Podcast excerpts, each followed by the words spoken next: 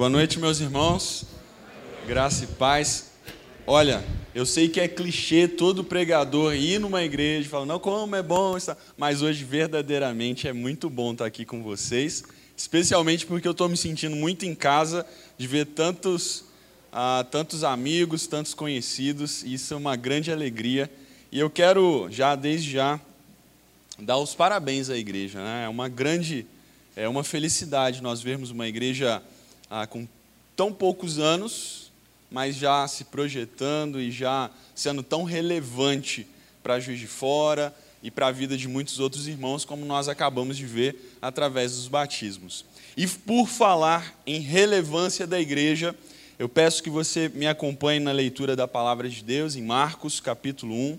Nós vamos fazer a leitura dos versículos 1 a 13. Por favor, então me acompanhe a minha versão é Almeida século 21, mas acompanhe com cuidado a leitura da palavra de Deus. Diz assim a palavra do Senhor: Princípio do evangelho de Jesus Cristo, o filho de Deus. Conforme está escrito no profeta Isaías: Estou enviando à tua frente o meu mensageiro que preparará teu caminho. A voz do que clama no deserto: Preparai o caminho do Senhor, endireitai suas veredas. Assim apareceu João Batista no deserto, pregando o batismo de arrependimento para perdão dos pecados. Todos os da terra da Judéia e todos os moradores de Jerusalém dirigiram-se a ele e eram batizados por ele no Rio Jordão, confessando seus pecados. João usava roupas de pelos de camelo e um cinto de couro, comia gafanhotos e mel silvestre e pregava, dizendo: depois de mim vem aquele que é mais poderoso do que eu, de quem não sou digno de, inclinando-me, desatar as correias das sandálias. Eu vos batizo com água, mas ele vos batizará com o Espírito Santo. Naqueles dias veio Jesus de Nazaré, da Galiléia, e foi batizado por João no Jordão. E logo que saiu da água, Jesus viu os céus se abrirem e o Espírito descendo como pomba sobre ele. E uma voz disse dos céus: Tu és meu filho amado, em ti me agrado. Imediatamente o Espírito o levou para o deserto e esteve no deserto quarenta dias, sendo tentado por Satanás. Esteve com as feras e os anjos o serviam. Feche mais uma vez os seus olhos e ore comigo. Senhor, nós estamos diante da tua palavra e pedimos que o teu Santo Espírito nos ilumine para que possamos compreendê-la e aplicar verdadeiramente ao nosso coração. Que o Senhor Jesus Cristo seja exaltado nesta noite diante da tua igreja. É nesse nome poderoso que nós oramos. Amém e amém. Meus irmãos, o Evangelho de Marcos ele foi escrito basicamente para mostrar a relevância e a grandeza da pessoa e da obra do nosso Senhor Jesus Cristo. Diante dos romanos, diante dos gentios, a, a, a mensagem de Cristo parecia loucura, como o apóstolo Paulo diz lá em 1 Coríntios. Então, o evangelista Marcos, ele se dirige a esta, a esta audiência, a audiência dos romanos, dos gentios, daqueles que haviam sido convertidos, para mostrar que Cristo Jesus, o Rei dos Reis, o Senhor dos Senhores, o Filho de Deus, não era um mero homem que morreu naquela cruz, mas ele foi o poderoso Filho de Deus que morreu na cruz em favor dos nossos pecados e ressuscitou ao terceiro dia. É esse mesmo Jesus que ele anuncia no seu Evangelho. E é esse mesmo Jesus que nós, como igreja, deveríamos estar anunciando a todas as nações. Se nós queremos ser uma igreja relevante, uma igreja que verdadeiramente faz a diferença na nossa comunidade, nós devemos ser fiéis proclamadores do Evangelho do Senhor Jesus Cristo. E a pergunta que fica e paira sobre a nossa cabeça é por que nós não temos sido esse tipo de igreja nos nossos dias? Porque a igreja de Cristo tem enfrentado tantas e tantas dificuldades, barreiras e mais barreiras para comunicar claramente a mensagem do Evangelho. Porque eu e você passamos tanta dificuldade e vergonha, talvez, para anunciar Jesus Cristo para as pessoas que estão ao nosso redor. Nunca a igreja foi tão estudada, nunca a igreja projetou tantos os seus milagres, não vamos entrar no mérito deles, mas nunca se divulgou tantos milagres nos nossos dias, nunca a igreja participou tanto de obras sociais como nos nossos dias, mas por que a igreja continua sendo desonrada, continua sendo menosprezada, meus irmãos? É essa pergunta que nós queremos responder essa noite, porque muitos de nós, muitas igrejas, se esqueceram do fiel testemunho do Senhor Jesus Cristo. E é sobre esse testemunho que eu quero falar a esta igreja e encorajar vocês a continuarem, meus irmãos, esse trabalho maravilhoso de comunicar o Evangelho do Senhor Jesus Cristo. E também a você que porventura tem entrado aqui essa noite e não conhece esse Evangelho, não conhece a grandeza do Senhor Jesus Cristo, a se dobrar diante deste, que é o Rei dos Reis e Senhor dos Senhores. E nós temos então a tarefa em dois testemunhos. O nosso texto está dividido em duas partes. A primeira delas vai dos versículos 1 a 8 e depois dos versículos 9 a 13. Os versículos 1 a 8 nos mostram o testemunho profético da igreja. O testemunho profético da igreja. Marcos começa explicando o assunto do seu livro, do seu evangelho, as boas novas acerca de Jesus Cristo. Essas boas novas, meus irmãos, não são meras boas notícias, mas o evangelista Marcos está retomando temas do Antigo Testamento, dos profetas em especial, para mostrar que o Messias, ou seja, o Cristo, viria trazer salvação ao seu povo. Há uma missão, há um propósito pelo qual o Messias, o grande rei, viria a este mundo era trazer salvação ao seu povo. E é sobre isso que Marcos está nos ensinando. E nos versículos 2 e 3, então, ele retoma profecias do Antigo Testamento, especificamente as profecias de Isaías, capítulo 40, e Malaquias, capítulo 3. Aqui, somente para vocês perceberem que ele não está falando apenas de Isaías, mas também de Malaquias. Ah, e ele fala aqui no versículo 2, conforme está escrito no profeta Isaías é, ele usa o profeta mais conhecido e mais importante para os judeus, mas ele está falando a respeito dessas duas profecias, tanto de Isaías quanto de Malaquias. E o que essas profecias trouxeram? O que elas profetizaram? A respeito daquele que viria a anunciar os caminhos do Senhor.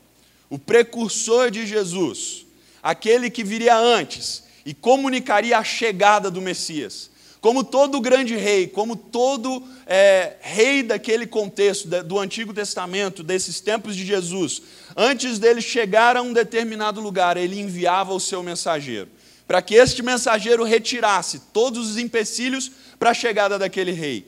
Então os profetas anunciaram aquele que seria João Batista como o precursor do nosso Senhor Jesus Cristo.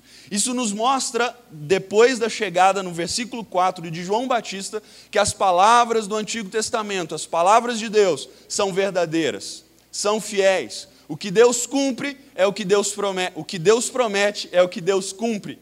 E meus irmãos, podemos ter uma certeza nessa vida, é que tudo aquilo que Deus falou a respeito da nossa salvação, a respeito da sua igreja, será cumprido, será realizado porque o nosso Deus é o Deus poderoso que cumpre as suas promessas. Não aquelas promessas vazias das quais nós não temos noção do que seja de fato, mas daquilo que está escrito. Tudo que foi escrito foi escrito para nossa instrução, para que nós tenhamos esperança. Então João Batista ele aparece no cenário no versículo 4, anunciando e concretizando, realizando todas, todas aquelas profecias do Antigo Testamento. E ele faz isso de uma forma poderosa, e de uma forma totalmente inesperada, porque ele anuncia a chegada do Messias, a chegada do Senhor Jesus, de três formas. A primeira delas é num local inesperado. Irmão, se fosse nos dias de hoje, com toda certeza, pastor Ricardo, nessa sua perspicácia administrativa, nessa sua visão missionária, ele não, ele não faria uma igreja no deserto. Mas João Batista fez uma igreja no deserto. E o que levou João Batista a fazer uma igreja no deserto? É porque ele queria se destacar de todo o sistema religioso do seu contexto para revelar que aquele sistema estava falido, estava caído, estava desonrando a Deus ao invés de honrá-lo. Então ele vai para o deserto, que é o local onde Deus restaura a aliança com o seu povo.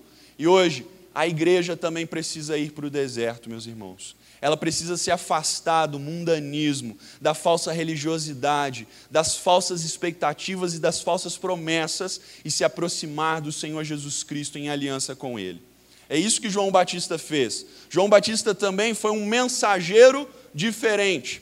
Veja aqui no versículo 6 que João usava algumas roupas um tanto quanto esquisitas. João usava roupas de camelo e cintos de couro. E a dieta dele era maravilhosa. Comia gafanhoto e mel silvestre. Veja que dieta, né? Se você quer emagrecer, faça essa dieta aí por algum tempo que você vai ter resultados imediatos, né, irmãos? Quem, quem recebeu aí, fala amém. É. Quem quer fazer essa dieta, não fala nada, não. Irmãos, João Batista era esse mensageiro totalmente diferente, por quê? porque ele veio no poder e na autoridade de Elias. Elias foi um grande profeta do Antigo Testamento. E Elias foi aquele que anunciou a necessidade do arrependimento. Diante de um Israel totalmente comprometido de totalmente corrompido, totalmente desgastado em seu sistema religioso, Elias apareceu num contexto apontando os pecados e as falhas daquele povo, dizendo que era necessário que Israel se arrependesse e se voltasse para o Senhor. Então, João Batista, que era um filho de sacerdote, está num local diferente, de forma diferente, contra todas as expectativas, apontando a necessidade do arrependimento diante desse que viria sucedê-lo. Não somente isso, mas João Batista também tinha um sinal, uma marca que ele destacou. Essa marca, esse sinal, que é o sinal da nova aliança, é o batismo para o arrependimento. João começou a pregar a necessidade do batismo para o arrependimento. E é isso que ele fez, também trazendo uma promessa no versículo 8 de que aquele que viria após ele, ou seja, o Senhor Jesus Cristo, o Messias, batizaria com o Espírito Santo. Que isso significa? Que a nova realidade, a nova comunidade, o novo povo de Deus seria constituído pela habitação do Espírito em suas vidas. Não existe vida cristã sem o Espírito Santo de Deus. Não existe uma comunidade como essa sem a ação do Espírito de Deus. É Ele que, que nos reúne, é Ele que nos coloca em aliança, é Ele que nos coloca em comunhão uns com os outros e nos capacita para a missão. É isso que João Batista veio anunciando, meus irmãos. E é assim que Deus quer que nós também marquemos o testemunho da nossa igreja. Que nós tenhamos um testemunho profético da necessidade do arrependimento para o encontro com o Senhor Jesus Cristo. Nós agora não aguardamos mais a primeira vinda do Senhor, porque ele já veio. Nós aguardamos a segunda vinda. E se nós queremos ser uma comunidade relevante, nós precisamos anunciar a necessidade do arrependimento. Porque João Batista ele se colocou numa posição de humildade, porque ele reconhecia que aquele que viria após ele era grande demais, era santo demais, e para que se aproximassem diante dele, era necessário a convicção e o arrependimento dos pecados. Meus irmãos, hoje a igreja ela tem sofrido dentro da sua seara, dentro do seu campo, dentro das comunidades, pecado e mais pecado. É como se o pecado não fosse mais um aborrecimento para mim e para você é como se o pecado fosse algo comum no nosso meio. E nós temos até pregadores que não falam mais contra o pecado. Eles diminuem a sua voz profética porque o pecado é particular das pessoas, é algo que faz parte da vida delas. Então nós não podemos assustá-las, nós não podemos mandá-las embora dessa forma. Nós precisamos respeitá-las. Falar de inferno, então, é falar de algo de outro mundo. É como se nós fôssemos alienígenas para falar sobre isso. Mas a mensagem cristã, ela contém esta verdade, meus irmãos. É por isso que nós estamos. Obrigado, Léo.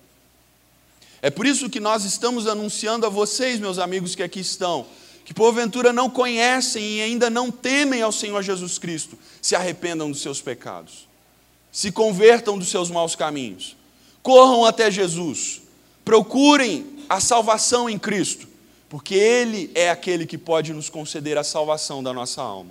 É Ele aquele que nós devemos servir de todo o nosso coração. É por isso também a vocês, me dirijo agora aos batizados, vocês acabaram de proclamar que vocês se arrependeram dos seus pecados e agora estão dispostos a servir o Rei Jesus. E esta deve ser uma marca não apenas para este momento, mas para todos os dias da sua vida. Todos os dias da vida da igreja, da vida de cada um dos crentes que servem ao Senhor Jesus Cristo. Essa vida deve ser marcada pelo arrependimento, porque nós reconhecemos aquele que é maior do que nós. Nós reconhecemos aquele que é santo, que é poderoso e que um dia virá para nos buscar. E nós queremos estar perfeitos diante dele. Para aquele dia glorioso, quando nós o encontrarmos, nós, que nós possamos dar um abraço, saudá-lo com uma vida diante do Senhor. Meus irmãos, não despreze o tempo do arrependimento dos pecados. É essa a mensagem da igreja, é essa a mensagem que nós devemos proclamar nos nossos dias. Não somente esse testemunho, mas também nos versículos 9 a 13, o testemunho teológico, o testemunho teológico da igreja diz respeito à identidade do Senhor Jesus Cristo. Veja então que o Senhor Jesus Cristo aparece naqueles dias, no versículo 9, e vai até o Rio Jordão para ser batizado por João. então, quando Jesus é batizado por João, ele vê o, céu se abrindo, o Espírito descendo como pomba sobre ele, e uma voz declarando dos céus: Este é o meu filho amado, em quem me agrado. A igreja não diz respeito a mim e a você, não diz respeito à autoridade do pastor Ricardo, não diz respeito à autoridade de pastor algum, mas diz respeito à pessoa do Senhor Jesus Cristo. Meus irmãos, o grande problema das, das igrejas dos nossos dias é que ela perdeu a referência da grandeza de Jesus Cristo. Nós estamos preocupados em fazer show, nós estamos preocupados em dar entretenimento às pessoas, nós estamos preocupados em fornecer a assistência social, quer que seja para para aqueles que estão ao nosso redor, mas nós não estamos preocupados em mostrar a grandeza de Cristo. Cristo é aquele dos nossos dias que virou um mero amigo, um mero companheiro do caminho. Então, as pessoas começam a anunciar um Cristo que faz bem a sua alma, que quer te fazer carinho. Você ouve algumas pregações dos nossos dias falando a respeito desse Jesus. O, o, pregador fala até assim com você, né? Seu lindo. Falei, nem minha esposa me chama de lindo, quase choro quando esse cara está me chamando assim. Né? Você fica até emocionado. Por quê? Porque ele vai de encontro àquilo que o seu coração está pedindo. Sendo que as pregações, sendo que a igreja, os louvores, as músicas, tudo que nós fazemos deveria ser para saudar esse Rei poderoso que está entre nós. Meus irmãos, diante desse texto, dos versículos 9 a 13, nós vemos três características do Rei: o Rei que é divino, esse rei divino é aquele confirmado pelo Pai e também pelo Espírito Santo. Veja que a Trindade Santa está presente aqui nesses poucos versículos, mostrando a necessidade da adoração do povo de Deus, porque é Ele, é o Cristo que é o Filho amado de Deus, não é a igreja em si, a igreja só é amada por causa de Cristo. Você só é amado por causa de Cristo. O que nós anunciamos é esse Rei divino, todo-poderoso, que veio a este mundo para nos libertar da condição de pecado. É esse Rei divino que nós devemos saudar, a quem devemos ouvir. Mais tarde, na Transfiguração do Monte, no capítulo 9, versículo 7 do livro de Marcos, Deus, diante daquela transfiguração, ele olha para Jesus Cristo, é, próximo aos seus, aos seus apóstolos, e diz: Este é o meu filho amado, vocês devem ouvi-lo, vocês devem obedecê-lo, vocês devem segui-lo, vocês devem adorá-lo. É isto que significa. E, meus irmãos, o que nós estaríamos fazendo aqui se não adorando ao Senhor Jesus Cristo? Todos os louvores, esse momento de batismo maravilhoso, o aniversário dessa igreja, é para saudar esse Rei poderoso. É por causa disso que nós estamos tão enfraquecidos, porque nós perdemos de vista a grandeza do nosso Senhor. É este o nosso Senhor. A segunda característica que nós vemos nesse texto a respeito de Jesus Cristo é que ele é um rei perfeito. Por isso que ele é batizado. Você já parou para pensar que nós nos batizamos como símbolo do arrependimento dos nossos pecados. Mas por que Jesus se batizaria? Porque ele é o primeiro a obedecer a Deus de forma perfeita para que nós pudéssemos segui-lo. Para ele tornou possível a nossa santificação, a nossa perfeição. É porque Jesus um dia também mergulhou naquelas águas, é que nós podemos ir atrás, atrás dele e fazer o mesmo em obediência ao nosso Senhor. Veja, meus irmãos, que quando ele batiza-se, ele está simbolizando a sua morte, mas também apontando a sua ressurreição. E é por isso que nós podemos agora servir ao Senhor, porque ele tornou o caminho possível. Quando Deus olha para a minha e para a sua vida, Ele não vê mais o mero indivíduo Ricardo, Sérgio, João, Rafael. Ele vê Cristo, ele vê a obediência perfeita. E isso é a declaração do perdão do meu e do seu pecado. Meu querido visitante que aqui está e ainda não se rendeu ao Senhor Jesus Cristo, a sua obediência, a satisfação de Deus em sua vida é somente possível por causa de Cristo Jesus. É por isso que você precisa dele. É por isso que você precisa desse rei que é perfeito. Não somente o rei divino, o rei perfeito, mas é também um rei vitorioso. Veja o versículo 12 e 13, que Jesus é imediatamente levado ao deserto para ser tentado. E aqui esse texto remonta ao Antigo Testamento, quando Adão e Eva estiveram no paraíso e foram tentados, mas falharam. A Bíblia também nos ensina que Israel esteve no deserto por 40 anos para ser tentado, mas falhou. Mas agora o nosso Senhor esteve no deserto para ser tentado, mas ele saiu vitorioso. Meus irmãos, talvez alguns de vocês estejam lutando contra os seus pecados. Talvez alguns de vocês estejam falhando e caindo vez após vez por causa de pecados mas eu quero que você olhe para o Senhor Jesus Cristo agora. Confie nele, porque ele já venceu por mim e por você. A nossa obediência é possível porque Jesus Cristo venceu. E Jesus Cristo venceu o tentador. Então, todas as vezes que o inimigo olha para você e te condena por causa dos seus pecados, das suas falhas, das suas imperfeições, você pode olhar para o Senhor Jesus Cristo e dizer: nenhuma condenação há para aqueles que estão em Cristo Jesus. Porque Ele venceu, eu também vencerei. Porque Ele venceu, no último dia eu estarei diante dele para ser coroado de glória. Não por minha causa, mas por causa dele, que venceu a morte e venceu o inimigo de Deus. Meus irmãos, que tipo de igreja nós queremos ser? Que tipo de crente vocês que se batizaram hoje querem ser? Um crente que vai falhar no testemunho cristão, vai desonrar ao Senhor, ou vai olhar para Cristo Jesus e vai segui-lo até o fim? A palavra ela nos ensina a obedecermos ao nosso Senhor, mas obedecermos porque Ele tornou isso possível. Vejam a grandeza do nosso Senhor Jesus Cristo. É por causa dele que a nossa igreja está de pé. É por causa dele que a nossa igreja será vencedora. É por causa dele que as portas do inferno não prevalecerão contra a sua igreja.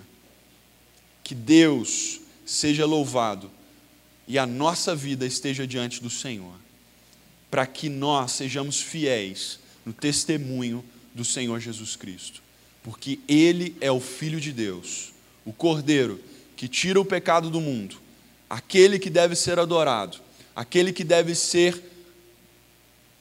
honrado, daquele que nós devemos falar. Talvez Alguns de vocês, principalmente aqueles que foram batizados, se perguntam como que eu, sendo tão novo, posso dar testemunho de Cristo Jesus.